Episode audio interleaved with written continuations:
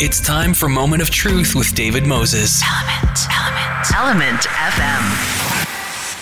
Welcome to Moment of Truth. I'm your host, David Moses. You're listening to Element FM in Toronto and Ottawa. That's 1065 in Toronto, 957 in Ottawa. And of course, you can take us with you anywhere you go if you download the iHeart Radio app.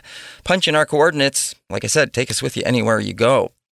And we'd also like to welcome those people that now listen to Moment of Truth on other radio stations. We welcome you. And also, if you're listening on your favorite podcast platform and or on our SoundCloud.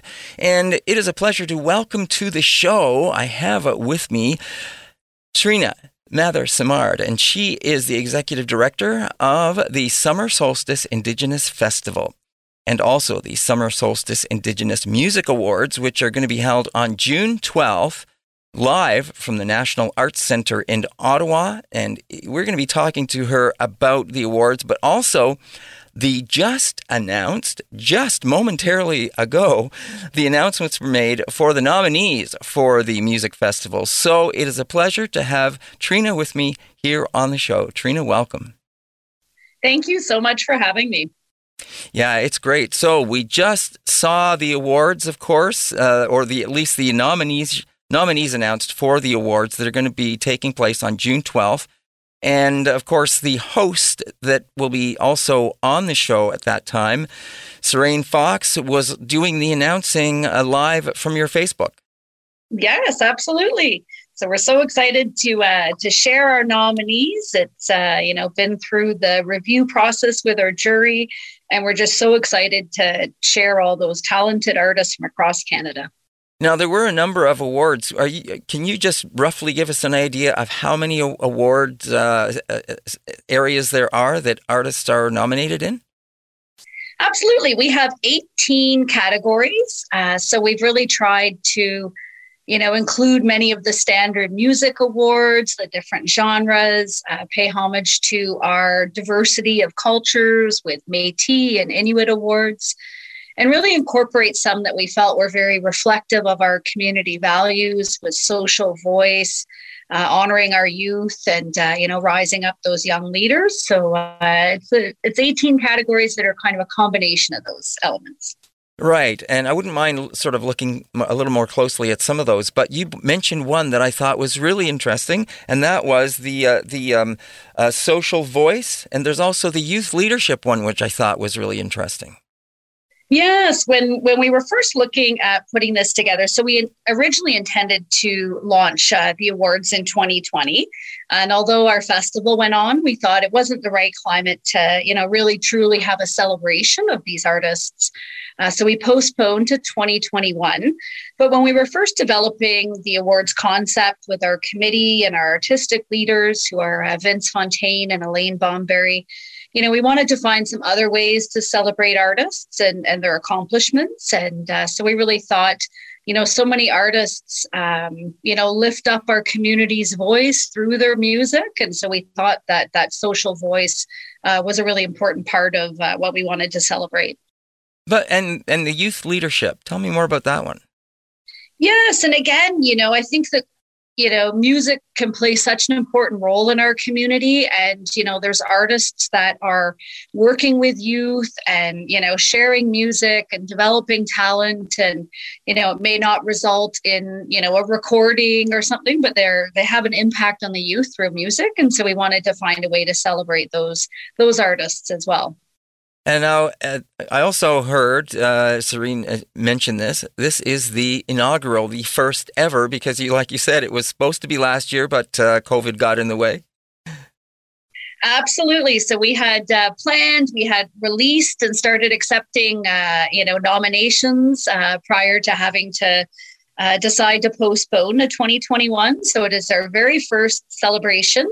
Uh, we're hosting it at the National Arts Center, who was a, a partner uh, when we hoped to be live both last year and this year, that we uh, hoped to have a live audience at the National Arts Centre. Uh, at this point, we are looking more to be broadcasting from the NAC and, and welcoming everybody to join us there live next year. But uh, yeah, we have had to, you know, uh, pivot and, and adjust the celebration, but, you know, still really looking to welcome everybody from across Canada to that, uh, to the awards and the celebration.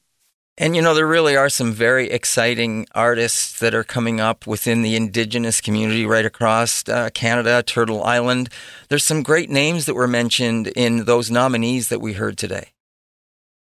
There really was, and I found, uh, you know, I tried personally as hard as it was to, uh, you know, not peak too much during the uh, the process of the jury review, and uh, so, you know, I was surprised with the names when we when we got the uh, tabulation back and i just thought it was such a great mix of you know some real leading voices and artists in our community that have made a big impact. And you know some names that we're maybe not as familiar with whose you know music really spoke to the jury. And so i thought it was a great mix of that emerging and uh, and established artist and you know just mm. a great diversity of, of talent. Right. Now you mentioned 18 categories. So over 250 submissions, I believe. That's correct. Yeah, we had over 250 submissions from all across Canada. So, uh, you know, we've narrowed it down. There's between three and five nominations that it's been narrowed down to in each category. Now, looking back a year to when you first wanted to bring the awards and bring the festival forward in 2020, that, of course, as you say, was postponed because of COVID uh, mm-hmm. gave you an extra year to look at this and to, I guess, think things through and plan. So, how, I guess you were initially, you might, everybody was probably a little disappointed, I'm sure. But looking forward now and coming to fruition for you at this point, how would you say things have, have either changed and, and were there any surprises for you? Has there been any positives to come out of this situation with COVID? So, you know, I think looking at our festival as a whole with the summer solstice, uh, you know, we decided to pivot to a virtual festival and event last April. So, you know, very short time frame after uh, the COVID restrictions. And, you know, we produced a 21 day festival starting on June 1st. So it was a, a very uh, fast turnaround for us and really, you know, limited knowledge on on some of the tech. We learned a lot through the process, I would say. And, uh, you know, we really didn't know what kind of audience we would reach. We see mm. 50,000 people at our live event here in Ottawa.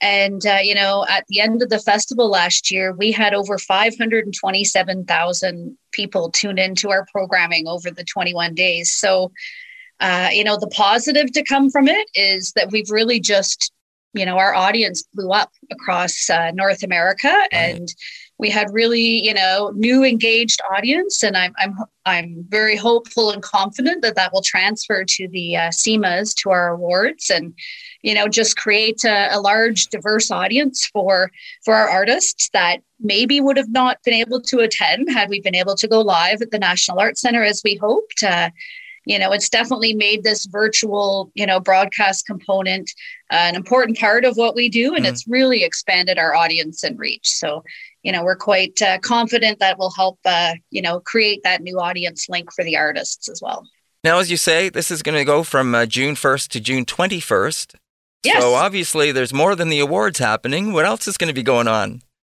Yes, absolutely. So we go June 1st to 21st. We have, uh, there's a virtual marketplace that's currently uh, open on our site as well. So, you know, I think an important uh, part of our community that's really impacted by the closure of the events is our vendors and artisans that uh, we have 75 normally involved in summer solstice. So, you know, we've curated a number of their goods and we're helping to uh, sell and, and distribute it. Um, and in that marketplace, we've now added all of our, um, you can pre register for either craft or culinary workshops. So, uh, with your registration, a kit is sent home. For example, we're doing a curried caribou meal with Chef uh, Trudy Metcalf Co. Uh, and when you register, the kit with the, the, caribou and all the ingredients will arrive at home uh, in Ottawa. Uh, we are extending our delivery uh, for the culinary on our final weekend to the GTA and Manitoulin regions as well. Um, and it's the same with our craft kits. So our artists have all they'll go go online and do the tutorial and teachings and that about the art and the kit of materials will arrive home and you can participate and and we have a outstanding live music showcase as well on our final weekend that we're um, it's premiering as part of the International Indigenous Music Summit. Uh, and then we're doing the public premiere on the final weekend of our event. So we're really excited by that. 16 uh, artist showcases. Um, and it gives a little background, like a, a background and story on the artist in addition to their live performance. So, you know, again, something easier to accomplish in a in a virtual sense. And we have a competition powwow on our final weekend. Uh, so we're excited. Uh, drums and dancers from all across North America. We're partnering with Social Distance Powwow in uh, the US, who uh, created a great uh, outlet for uh, you know keeping connected during this time. And and then we have a couple of live drive-in events. So you know, hopefully, if restrictions open just a tiny bit out of the stay at home. We have uh, an opening uh, drive in movie night planned and then a closing drive in concert on June 21st. So cool. lots of uh, stuff happening over the month. Uh, you mentioned quite a bit of stuff there. Uh, the culinary aspect of this, the live, the powwow competition, the music, uh, the music events. Um, with those those profiles and the artists that are going to be represented, is that a live kind of thing, or are, they, are the artists sending pre-taped things in? How's that working? Yeah, we're typically a couple of them are live, um, and we leave that to the artist. You know, a couple of artists are more comfortable delivering live where it doesn't exist on the. I think we're all, mm. Uh, you know, exploring ways to continue our careers and that online. So that is a preference of some artists. Uh, most of it is pre-recorded and sent to us, and then we we publish it live uh, at the scheduled time. We always invite our artists to. So I think that's a bit of an interesting experience. Uh, last year when we did our live music programming we always make sure the artists join us for the live and so they're chatting with everybody during the show and i think you know getting to watch themselves and interact with the audience in a different way right. so you know we try to keep it as interactive as we can yeah, that sounds great. Now, the other thing that I really sounds sounds interesting is that culinary uh, class that you can participate in. Yes. You you register, you get this this kit sent to you of the meal, and then you yeah. go online with the chef and you're making the meal with them. That's a really interesting way to try and incorporate something that otherwise would be kind of difficult to do, right?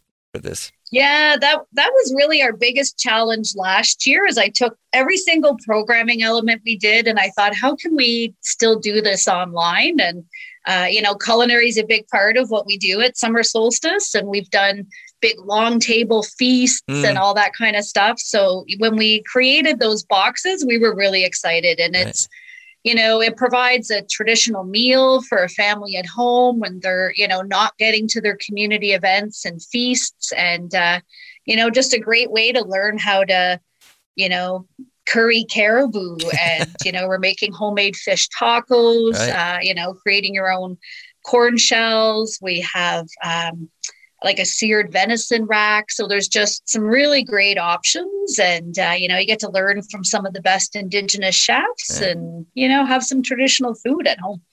And there's less cleanup.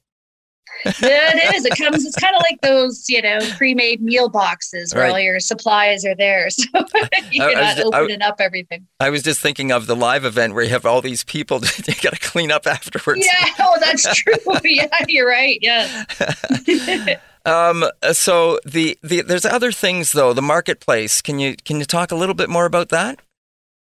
Yeah. So last year, when we were first uh, moving to the virtual platform, uh, our first thought was to reach out and kind of create a space and drive, uh, you know, some of our visitors to the individual vendors to purchase. Uh, and we quickly realized that you know there's such small micro businesses that a lot of them didn't have any e-commerce, you know, ability or anything set up. And so we started working with uh, Go For It, who are uh, an Indigenous-owned courier company here in Ottawa, and they were able to do. They're kind of like our fulfillment. Uh, you know, I won't use the Amazon, but uh, you know, they store all of our vendors' items and distribute it. It's like next day delivery if it's in Ottawa, but they can ship across Canada. And so it just really, I think, took a lot of the pressure off of a lot of our vendors. You know, they send in new inventory when it's ready, and we put it on a Shopify and uh, sell and distribute for them. So we have over 40 different uh, artists now, mostly from Ontario, as we get support from Indig- uh, Indigenous Tourism Ontario. And, you know, really there's everything from sealskin earrings mm. to carvings and paintings to bags of corn soup that you can make at home. So it's, uh, you know, a lot of great products. Wonderful. You're listening to Element FM in Toronto and Ottawa. That's 1065 in Toronto, 957 in Ottawa. And this is Moment of Truth. I'm your host, David Moses. My guest is Trina Mather Simard, and she is the executive director of the Summer Solstice Indigenous Festival and Summer Solstice Indigenous Music Awards, which are happening on June 12th. The Summer Indigenous Festival itself is happening from June 1st to June 21st, and we're talking with Trina about all the things that are happening. They just announced the nominees, and you can actually find out more uh, about that by going to uh, the Summer Solstice uh, Indigenous Festival Music Awards. Uh, you can go to their their uh, Facebook. You can also go to their website. What would you say, uh, Trina, is the best way to, to get to your get get to that information? Yes, I would say you could either uh, go to our Facebook for the Summer Solstice Festivals or to our website, summersolsticefestivals.ca. Uh, and I did want to give a shout out. We also announced today our new presenting sponsor, which is making the awards possible, and that's uh, TD Bank. So we're we're really excited they came on board and helped to bring this vision to life. Great. And also, if you go to the Element FM website, uh, our website, you can find out more. We'll have links to that information as well. Now, uh, we're talking, as I said to Trina, about some of the things that are happening. We've talked about uh, the marketplace. We talked about the culinary workshops that people can participate in. Um, Trina, creation workshop, creation workshops. Yeah, so those are artist based uh, workshops where people can create, just like our culinary boxes, create the uh, art or craft at home. Uh, we've tried to add three this year. Uh, where you can find your own supplies if you have some painting or sketching supplies. So we tried to make sure that at least three of them were uh, accessible without cost. Um, and we're doing a paint night with Simon Brascoupé. Uh, we're drawing sea creatures with an Inuit artist, Heather Campbell. Mm. Uh, we're doing floral beadwork uh, kind of style painting on drums with uh, Métis artist Jamie Morse. And that's because earlier in our programming, you can create your own hand drum with a package with uh, David Finkel. Uh, we're doing sealskin keychains, and we're also doing uh, small uh, paddles that you can paint in your own Algonquin uh, styles. And so each of the workshops gives a lot of the, you know, teachings and artist background, and then you can kind of make your own piece uh, at home. So again, it's kits that can be uh, sent home to you. Nice. And, and also education days. That sounds really interesting. Yes. Uh, and it's funny, last year when we started in 2020 was probably the one that I was most concerned about. I have two school age children, and I know, you know, they were just switching to the, the virtual programming. And, you know, so we put it out there because it's always been an important part of our festival. Wasn't really sure how many teachers and kids would engage. Um, you know, we had 16,000 students and teachers register from across Canada. And I think the final viewership by the end of June was more like 100,000. so, you know, and it was just great. It was, again, we did pre recorded videos, but the artists came on or the traditional teacher came on at the end and the kids were asking questions through chat and they really got a chance to you know just ask about life in the north or you know what it's like you know being an urban environment indigenous and you know just really great engagement plus the program so you know it's uh again something that's hard to accomplish when we're live we have 5000 kids there that day. So you know it's large groups and they're kind of moving from program to program. So it gave a little more personal element which was nice. Nice. And uh, the numbers are unbelievable that you've been pulling in. Wow. I, it, it honestly blew us away. We had, you know, it's funny because when I had to re pitch the programming to our supporters. You know, we have great sponsors and great uh, funding partners that all believed in the vision and continued uh, to support us. So, you know, and we were giving them numbers based on our live event, and we thought we'd be really happy if we reached that. So, you know, we really didn't know what to expect last year. Yeah, and you were throwing around that number of over 500,000 earlier in the show as well. Yeah, so we did, yeah, combined with all of our different programming elements was over 527,000 uh, engagements. So, you know, each program, like our, our main core programming, like our celebration stage and education day, our powwow and our, um, you know, cultural arts and culinary, they each got, you know, 80 to 100,000 viewers participating and lots of engagement uh, through social media. So, yeah, went uh, the virtual event went very well for us. Yeah. Now, on June 12th, when the uh, music awards are announced uh, from the oh, National yeah. Arts Center with uh, your host, uh, which will be Sarain Fox, how is that? Uh, how how is that going to work in terms of of the artists? Yes, we we've been working hard. You know, it's always a priority for me to have things as interactive as, and engaging as we can, as close to our live event as sure. possible. So we've actually got some really great ideas in our production team on working, uh, you know, ways that our artists are going to be live with us and be able to accept their awards live, even though we're virtual. And so, you know, we've really got some uh, a great uh, technical team that's uh, making that happen. So we had hoped, in addition to being here in Ottawa, we had planned watch parties across Canada where we wanted to, you know, gather as many people as were allowed in those regions. But uh, it, it's even more challenging now than it was a few months ago when mm we were mm. planning, of course. So uh, you know, we're we're always trying to find new ways to make it as live as we can. So right. uh, yeah, the team's got some great ideas. And uh, tell me more about your host, Sarain Fox. What can tell us about her? Yes, absolutely. We're actually going to have two hosts. Okay. So uh, she's the first announced, and so we asked her to uh, to do that nominee announcement. Um, and last year, uh, when we announced that we were doing the awards, I was attending uh, the International Indigenous Music Summit, who we're partners with this year, who are also running uh, from the National Arts Center the same week. And uh, when we were down there, I just, you know, uh, uh, Vince and I had thought that she would just be such a perfect host, and she's, you know, passionate about her community voice, and you know, mm uh, passionate about music. And so, yeah, we were really excited. Uh, so, we had invited her last year to host. And then uh, when we had to postpone it this year, we were really excited that the dates still worked. great. That's fabulous. And she's got, she had those great earrings on today, right? We were talking about. I know. Because she's always, she's always got, uh, she has such a great sense of style. It's uh, incredible. Yeah. Okay. Well, we're just about finishing up. I'm just wondering what else can you tell us that we might want to anticipate uh, with bated breath about the upcoming event? so one thing I will share for our Ottawa audience, okay. uh, you know, as unfortunately we're only able to do this locally, yep. Uh, but we are shortly announcing a gala in a box. So, uh, for all those culinary enthusiasts who may not uh, want to prepare it themselves, it is an Indigenous chef prepared uh, celebratory box that'll come out so you can enjoy a, a wonderful meal while you're watching uh, the awards from home. So uh, that will be released shortly, and it's uh, it's a really exciting menu and some really fun uh, swag and, and that in the box.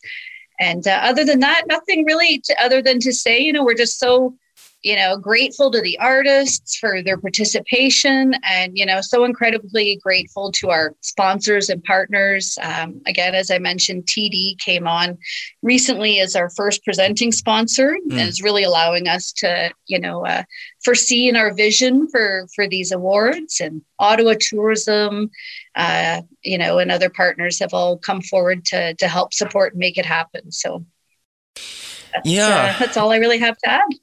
Um, that's great. It's all, of course, very exciting, and uh, we wish you all the best. I guess in some ways you're happy that it's coming down to the to the final wire here when you're finally going to be going live. It's getting close.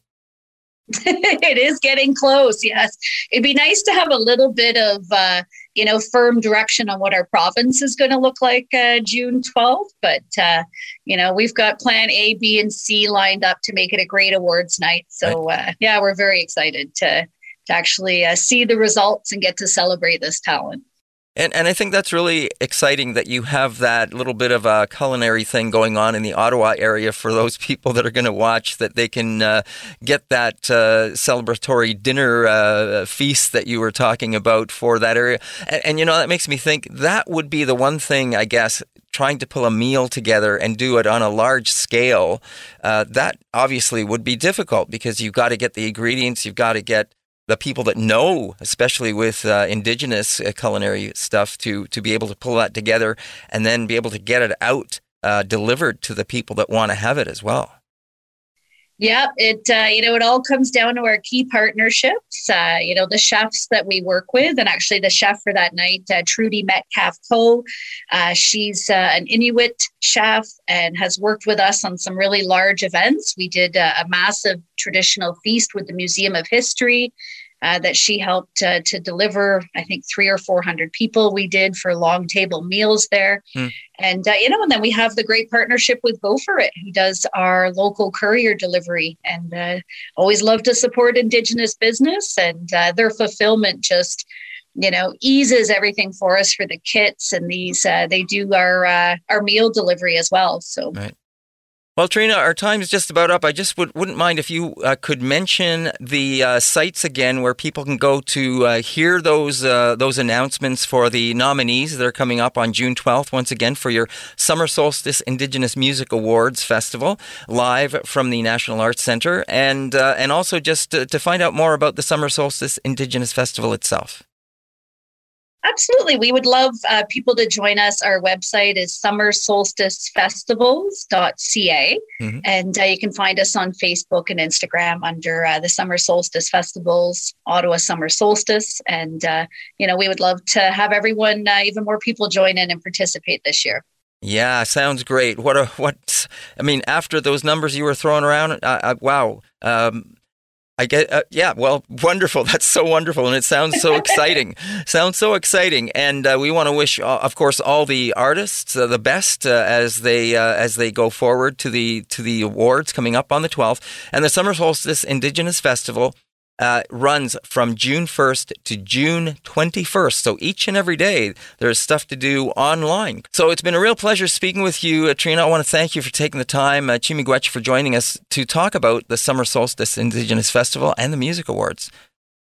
Thank you so much for having me, Miigwech. All right, you take care, and uh, I look forward to doing this again with you in the future. Sounds good. Thanks. All right, take care. Bye bye. That is the, the voice of Trina Mather Simard, and she is the executive director of the Summer Solstice Indigenous Festival and Music Awards, which we have been talking about from June 1st to June 21st. You can find out more, as she mentioned, going to summersolsticefestivals.ca. You can also follow them online on uh, Twitter and uh, Facebook. And uh, don't forget, the Music Awards being announced June 12th, live from the National Arts Center. It's been such a pleasure having Trina on the show to talk about this inaugural. It's the first time it was supposed to happen last year, didn't get to happen, happening this year. And that is this part of the show. Thank you for listening. I'm your host, David Moses. Stay tuned. We're coming back with more right after this break, right here on Element FM and Moment of Truth. Now back to Moment of Truth with David Moses. Element, Element, Element FM. Welcome to Moment of Truth. I'm your host, David Moses. You're listening to Element FM in Toronto and Ottawa. That, of course, is 95.7 in Ottawa, 106.5 in Toronto, anywhere across the country. If you download the Radio Player Canada app, type in one of those two coordinates as well as ELMNT FM and then listen on your device of choice 24 hours a day, seven days a week. And it is a pleasure to welcome to the show Mr. Matthew uh, Meneas, and he also is known as Matt Mac, and it's a pleasure to have him on the show. We, uh, of course, are very familiar with him here at Element FM because we play some of his music. So, uh, Matthew or Matt Mac, welcome to the show. Hi, thank you for having me. And uh, how would you, how do you like to be uh, referred to, Matt Mac or or Matthew, or does it matter? You can call me Matthew, Matt, Matt Mac. okay. That's great. Hey, listen, congratulations, first of all, to all of the recent success you've been having. Thank you so much. I really appreciate that. Is it a surprise to you, or do you do you have you been feeling like perhaps that your music is was there and it was ready to be sort of recognized at some deep level within yourself? I knew it was ready to be recognized. I just didn't know it was going to be this quick um, because I knew I knew that there was going to have to be some growth in my musical journey, mm. and obviously, I'm I'm experiencing that. I'm growing as an artist, um, as a person. I'm doing a lot of things. Um, so yeah, it's just been amazing so far.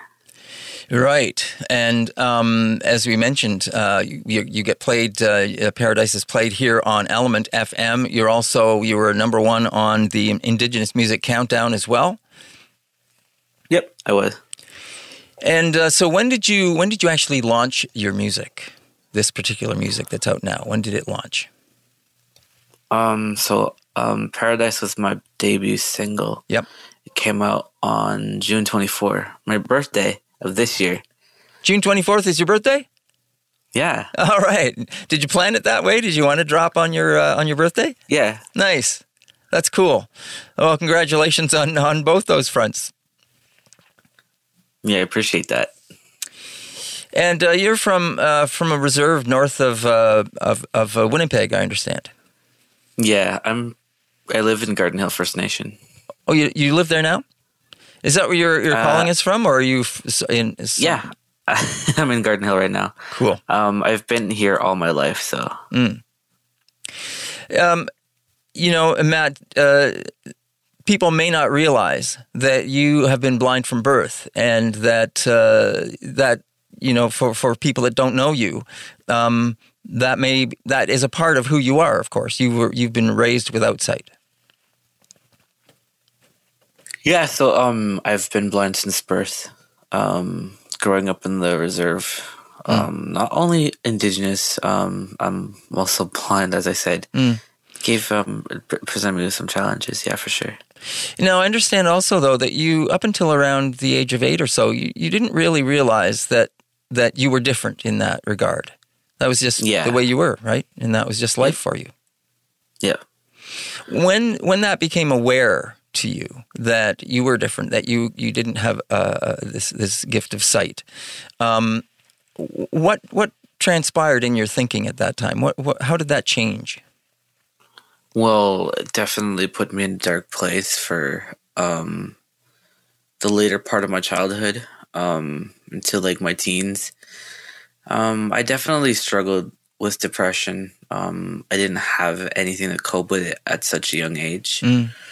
Um, I remember like some days I'd have my episodes, um, and um, over time it got better because um, by 13 years old I had started to play the piano and um, started to mess around with the laptop and audio technology. Um, that's when I kind of that's when I started to get into music again. Mm. But prior to that, when you were younger, you also uh, sang, I understand, in gospel. Yeah, um, I grew up with gospel, mm-hmm. um, and uh, from my mom. Mm-hmm. So she would always um, have the local radio station on, and they would have these uh, gospel jamborees. And um, as a kid, I was always encouraged to sing at these jamborees. Right.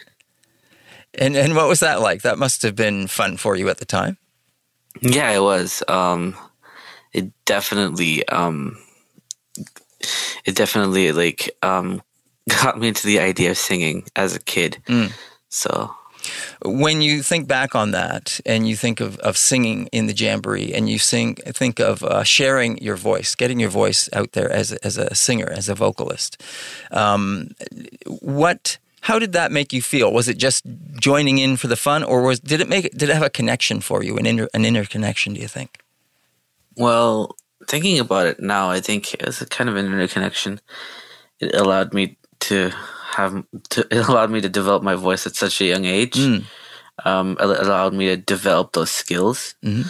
I'm sure I took a break from singing for for a couple years, but when I came back, def- definitely the skills were there already. Mm. Right. So, like you said, you got back into it and you started uh, you started playing the piano, but not very seriously, I understand. And then you started to get exposed to um, computers and software programs that would allow you to start to record. Uh, Audacity, I think, is what you you started to work with.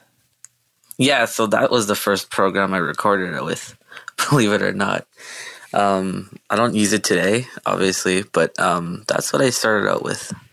Okay, so tell me about that experience. What what what drew you into the possibilities of of doing that kind of thing and working with uh, a computer and a keyboard to start to create things? It was always the um, the recording overdub feature that I really liked. Mm. Multi-track recording. Um, that's that alone.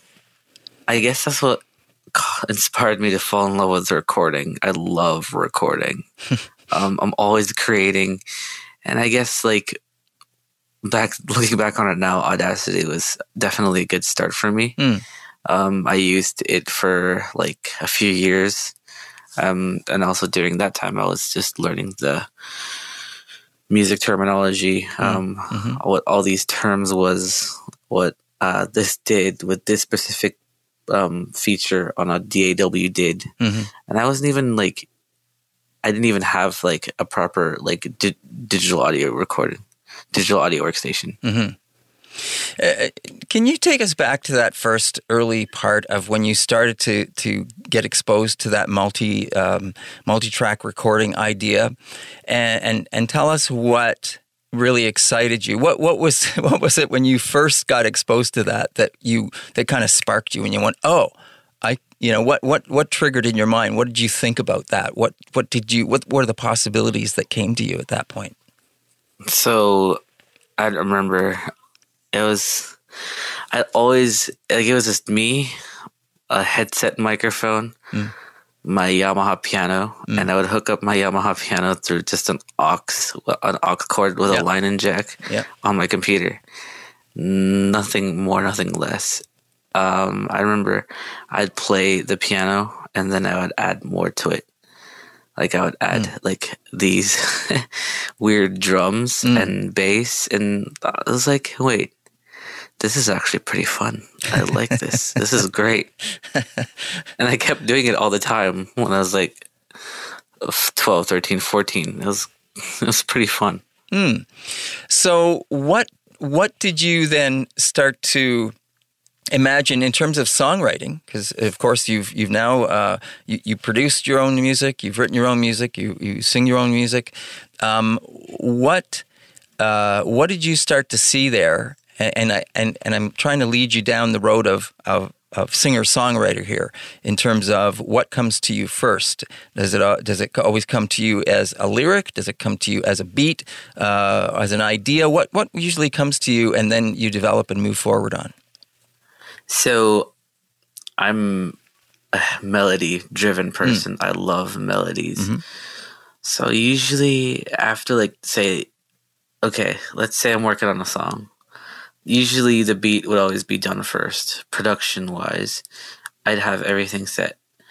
Um, when writing, I love melodies, so I usually start off with my melodies, and from there I'm able to get to the lyrics. Cool. Um, now the other thing is, of course, uh, with with the, the new song uh, "Paradise" that that's done very well for you, and you're getting lots of attention uh, for that.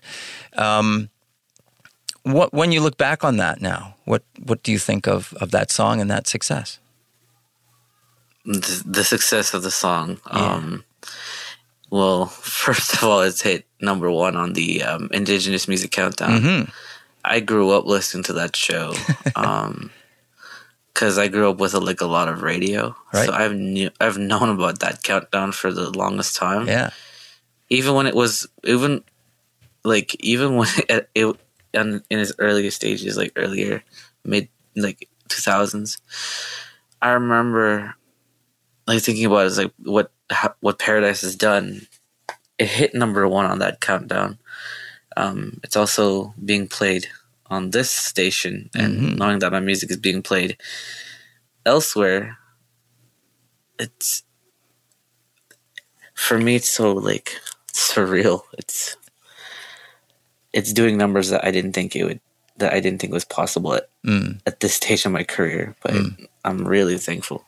Right. Now, I, I have to ask you this. Uh, as we pointed out, you've been blind from birth, and uh, you, you put a video out uh, with your music as well. And, and I heard you say that you're really pleased and really happy about, about the video.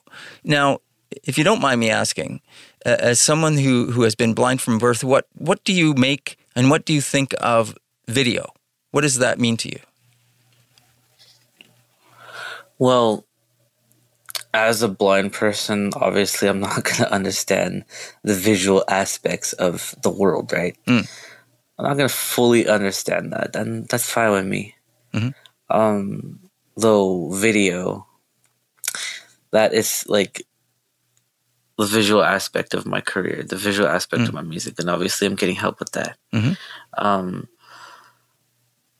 in regards to like what I think what video is, that's an interesting question. Well, um, what have you got planned for, for coming up next? What's what's the next uh, steps for you? So I'm already working for that, but um, right now I'm currently working on production for the next album. Mhm. Um, I've already gotten like, um, I already have like a few songs recorded, um, and a few songs already ready to go for the next album. Mm.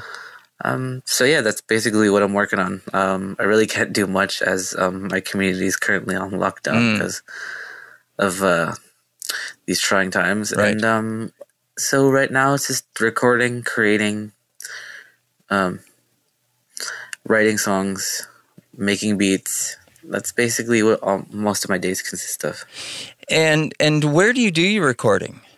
Is it somewhere in the community, or do you go to a studio somewhere, or is there a studio in your, your home community that you're, doing? Um, it's actually all in my bedroom, believe it or not. Paradise was recorded all in my room. I believe it. I believe it. It wouldn't be the 1st Oh yes, the world has changed so much. Uh, it it has changed entirely. So uh, yeah, absolutely. For sure. And so, is that where your your new music is coming from? Now that you've had this recognition, and I'm sure you're getting some attention, you're probably getting some, some calls uh, by some people that might be interested in working with you. How has has that changed in terms of the possibilities of opening up more opportunities for you? Well, I get a lot of calls asking like, "Hey, you want to work? Let's work."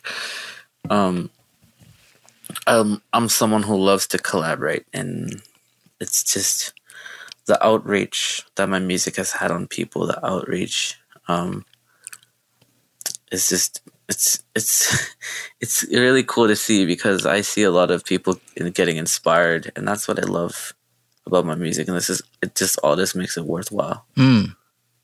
Hmm. Um. You you uh, you say you use a lot of trap beats for your music. So how does that help or influence or shape what you do? Um, well, obviously, I mainly do hip hop. Hmm. Um, so for me, it's it allows me to be creative. Hmm. It allows me to uh, touch on certain topics that I deal with. Um, like Paradise is a song, is an upbeat song. It's it's happy. It talks about um. Well, for me, when I had written this song, it was like okay, summer love. That's what I thought of when I Mm. had recorded the song. Mm. I was like, okay, because the beat sounded very, very summery, and um, I just wanted to make that type of vibe. Right. Um, do you prefer or do you enjoy or does it matter which working on your own, creating your own music, as you say, uh, working with your keyboard and with your computer, or do you uh, just as much enjoy, say, working with uh, live uh, musicians and and having uh, that full band uh, with you to back it up? Both actually, because um, obviously I come from my background was like live music. Mhm. Um, I grew up with live music. Um, I pl- at one point in my um, early teen life, I was playing. I got back into the gospel jamborees, and I, instead of like singing, I was mainly like playing the piano. So yeah, I'd actually prefer like both of it because one, the trap beats are awesome and amazing, sure, um, but it's something about the live experience. I love live music. Right. Um, that's great to hear. And uh, is there another uh, is there another single or another uh, song that you've got uh, say queued up to come and follow up Paradise? Um, From the so I just dropped. Well, I just dropped an album, and uh, we also have like another music video Mm. um, off of that. It's, it's called "Just Want to Feel Alive." It's off of the uh, latest album that Mm-hmm. came out. But as of right now, um, we're just we've I just been like um, working on getting ready for like next singles, and uh, yeah, Cool. Uh, Matt, it's been such a pleasure speaking with you, and congratulations on uh, your success and, and all the best with the future and, and even more success. And we look forward to uh, hearing more of your music here on Element FM. And of course, uh, hopefully, that you're going to get that airplay right across the country and around the world. So, congratulations.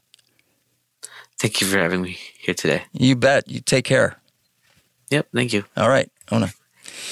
That is Matt Mack. Uh, he is a music producer, recording artist, and uh, as you heard, uh, he does get played right here on Element FM. And uh, we play his uh, song Paradise. He's just dropped a new one, as you heard from his latest album, and he's working on his new one. And he was uh, on the line with us from Garden Hill, and that's about 400 and some odd kilometers north of Winnipeg in Manitoba. And it's been a pleasure to have him on the show. And you can also still see him on the Indigenous Music Countdown. He's there. He's about number nine this week, but he was sitting at number one. And they also feature his uh, video at the top of the Indigenous Music Countdown as well. So check it out. And um, be sure to ch- stick around and check out the second part of this show right here on Element FM. I'm David Moses. We're going to be right back with more right after this. Now back to Moment of Truth with David Moses. Element. Element. Element FM. All right, we're back on Moment of Truth. I'm your host, David Moses. You're listening to Element FM in Toronto and Ottawa. And you can also listen on the iHeartRadio app. If you download the app, take us with you anywhere you go. Well, it's a pleasure to welcome to the show Trudy Metcalfe-Coe. And she is a chef, and I might say that uh, she is very busy right now with the summer solstice uh, planning agenda for for the the I guess the the musical summit you were saying is that right, Trudy? It's for the uh, inaugural Summer Solstice Indigenous Festival Music Indigenous Music Awards. Yeah. Yes. And that's coming up on the 12th of June. And uh, we've had many artists on the show talking about the nominees for that show as well. It's a big deal. It's very exciting, of course.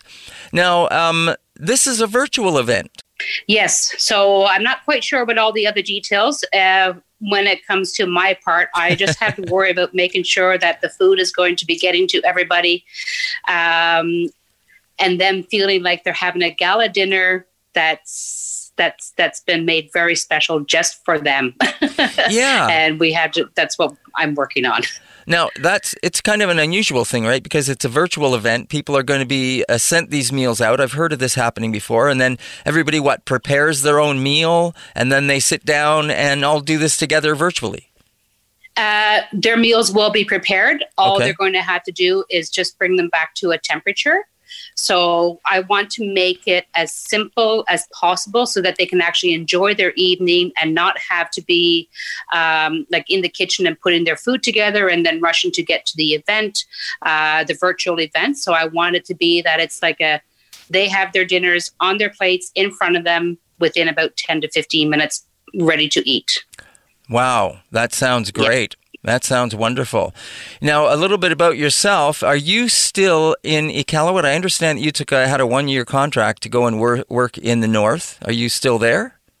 No, I actually uh, I'm home a week today, and I yeah, so I just made it home like last Friday evening, Okay. and I'm glad that I am because the Indigenous summer solstice. There's always so much going on with it, and uh, I've been fortunate to be a part of it now. I think this is maybe my fourth year. I mm-hmm. don't remember fourth, maybe fifth year, and it's and it's just such a such an honor and and, and such a pleasure to be to be a part of it again. So, and it's much easier to do it from. I wouldn't be able to do this gala dinner from Iqaluit, for example. Yeah. So it's it's I'm I'm so happy to be here to be a part of it again to you know reconnect with people from years past and Mm. and just it's it's growing and grow and like I'm growing with it, which Mm. is just. I, I, I don't have words. I just it's hard to describe how it feels to be a part of it and just to be invited back year after year. Mm. That that's wonderful. Uh, congratulations on that. Now, as, as a chef, uh, you were I understand you were born in the northern part of Newfoundland and uh, Newfoundland and Labrador, but you've lived in and, around the Ottawa area uh, since uh, since you were around age age twenty two or so. Yes, uh, my hometown is Nain. Mhm. Uh, it is northern Labrador. It's in the land claims region known as Nunatsiavut. Mhm. It's the last community on the northern coast of Labrador. Mhm. Um, so I grew up there as a child, just until I was about seven years old, and then our family moved down to northern Newfoundland, uh, where I, you know, I was until I graduated high school, and then I was, uh, you know, just on my own for a few years, trying to find, find, trying to find where I would settle down, and then I moved to Ottawa when I was 22 years old um, because I was expecting my my first child, Mhm. and uh, where I was living was very much a tourist town, and I thought, well, it's hard to raise a child in a tourist town, and I and I'd never lived in a city before, and Ottawa didn't feel like a city. I had considered Montreal, I considered Toronto, and they just seemed way too big and too Mm. confusing for me because I'm terrible with directions. I know left and right, and that's it. Not north, south, east, and west. I know where north is, and that's uh, you know up in the Arctic, and that's about it. south is too hot. so Ottawa to me felt very felt comfortable, uh, small enough to to navigate, and I had family here, and there was an Inuit community here, which I connected to within a few days of moving here, and then just being a part of that community for the last 33, 34 years, and um, like we just it's it's nice to be in a city that's not too big of a city, but also be connected to the Inuit community where it makes it feel like I'm not in a huge. I'm not. I'm not just a part of a, of a metropolis. Like I Mm. have, Mm. I have space here, Yeah. and that's that's what's nice about Ottawa. Well, coming back to to uh, meals and cooking and and uh, your you being a chef, I understand the first meal you made was actually a chili meal. Is that right? About eleven or so. Yeah, when I was about 12 years old, uh, I'm not sure how I how it happened, but uh, yeah, I, I, my my stepfather was uh, was Mexican Mm. or yeah, Me- American Mexican, I guess. Mhm. And uh, my mom used to make chili and stuff like that, and something that we all as a as a family enjoyed. Mhm. And I just made it one day, and uh, it turned out really well. And I I was I've always been I've I was always the one in the kitchen at home Mhm. you know, making the Sunday cakes or breads or cookies and helping with the meals and stuff like that. And I think a lot of that is I enjoy being inside, Mm. and the rest of my siblings would be outside doing the physical labor, you know, chopping the wood and sawing the wood and Mm. bringing it in and shoveling the snow. And I was quite content to be in my space and make the meals so I didn't have to be outside doing the hard work. and I just have this natural thing where um, I don't know how to explain it, but if I think of a recipe, if I'm reading a recipe or thinking about something, I can I can almost taste Hmm. how it will go together or Mm. it's like no that won't go with this I, I can just if i know the t- how something tastes Right. i'll know how two things taste together Right. so if i'm thinking about putting them together i'll know before i do it whether or not it's going to work so i don't do it Now, th- and yeah i've just been cooking forever like it's just it seems like all my life because Right. it's just a natural thing i i it's definitely a place where i feel very happy and very calm and if i'm if i feel like if i have any sort of stress or something like that Mm. if i'm not cooking i'm not doing well Wow. cooking is it's a relief for me Mhm. and it's a, it's um it's definitely it's just, it's just my happy place hmm And so, if people now, uh, we may have uh, piqued some interest here. So, if people go to the Summer Solstice Festival.ca website and you just scroll down on the homepage, you'll see culinary workshops. And I think that's the area where they can go to. And it says you click on more information, and that's going to take you over to uh, find out more about the events. You scroll down and you can see about the, the things that are going on there. And, uh, and there you are, Curried Caribou. You can register online for uh, Trudy's uh, workshop. You know, speaking of that, I noticed that uh, as I was doing some research on you for this, you are all over the internet. My goodness, you're all over the place. So, uh, yeah, if people want to find uh, Trudy Metcalfe it's pretty easy on the internet. You can get a hold of her on there as well. Now, Trudy, for this for this meal that's coming up for the awards and also for the the other things you mentioned, like the, the caribou meal, um, people can still register for that and, and still get that sent to them. Is that right? Yes, people can still register. Uh, when it comes to the the actual meals, like the meal kits, Mm. I think they're more Ottawa based, just Okay. because the nature it's it's food, right? Sure, It's, it's sure. so it has a timeline, and we don't we've got to keep safety, Yep. you know, food safety and stuff Yep. like that in mind. Yes, of course. Um, but there's uh, on the on the Indigenous Summer Solstice sites if people wanted to be involved in other things that are not necessarily food food based. There's you know there's a lot of art workshops and and um, Mm. Uh, learning workshops with with different artists and and and craft people like people who do some beautiful amazing crafts. I was a part of that last year also. Right, and and you know the nice thing is, of course, that if people can't make it to uh, or take part in that event on on it's on June sixth from six to seven p.m. for the Car- Caribou. There are other chefs involved with this as well, and right up until the twenty first of of June. So uh, you know, there's other stuff you can do. Hey, maybe you want to take in a few of these. Right, right, why not? Right. Yeah, there's a lot of options. There's it's it's it's it's so amazing to see how things have grown over the last few Mm, years, mm. and with the times that we're in, how we've been able to you know still be able to do what we're doing to celebrate the Indigenous uh, summer solstice. Mm. Um, and because a lot of it is virtual, we're not. It's not just in our community of Ottawa, where people, you know, Right. if you're in Ottawa, great, you can get to it. But Yep. if you're not, it's across Canada, Yeah. across the world That's right. you know so absolutely- it's just there's correct. so so many things and yeah i really really encourage people to go and check out the site because it's it's exciting it is Yeah. exciting and for people who want to know more about indigenous cultures and Mm. uh, just educate more or it's it's it's it's a good window into it for sure into a lot of different things Nicely said, Trudy. Nicely said. And what a way for us to end the interview. It's been a pleasure speaking with you. Thank you for taking the time. I know you're very busy, so I, I thank you for doing that. I look forward to uh, having the opportunity to taste one of your meals one day soon. Thanks so much. Napomic. thank you david That's the voice of Chef Trudy Metcalfe-Coe. and you can find out more about her curried caribou meal that she's preparing for June 6th on the Summer Solstice Festival site by going to summersolsticefestival.ca. Scroll down uh, to the culinary, after you're on the homepage, that is, you scroll down to the culinary workshops, and you'll see uh, Trudy's uh, meal available there, as well as other chefs that are preparing meals. It's been a pleasure to have her on the show. Thank you for listening to Moment of Truth. I'm your host, David Moses. This has been Moment of Truth with David Moses. Element. Element.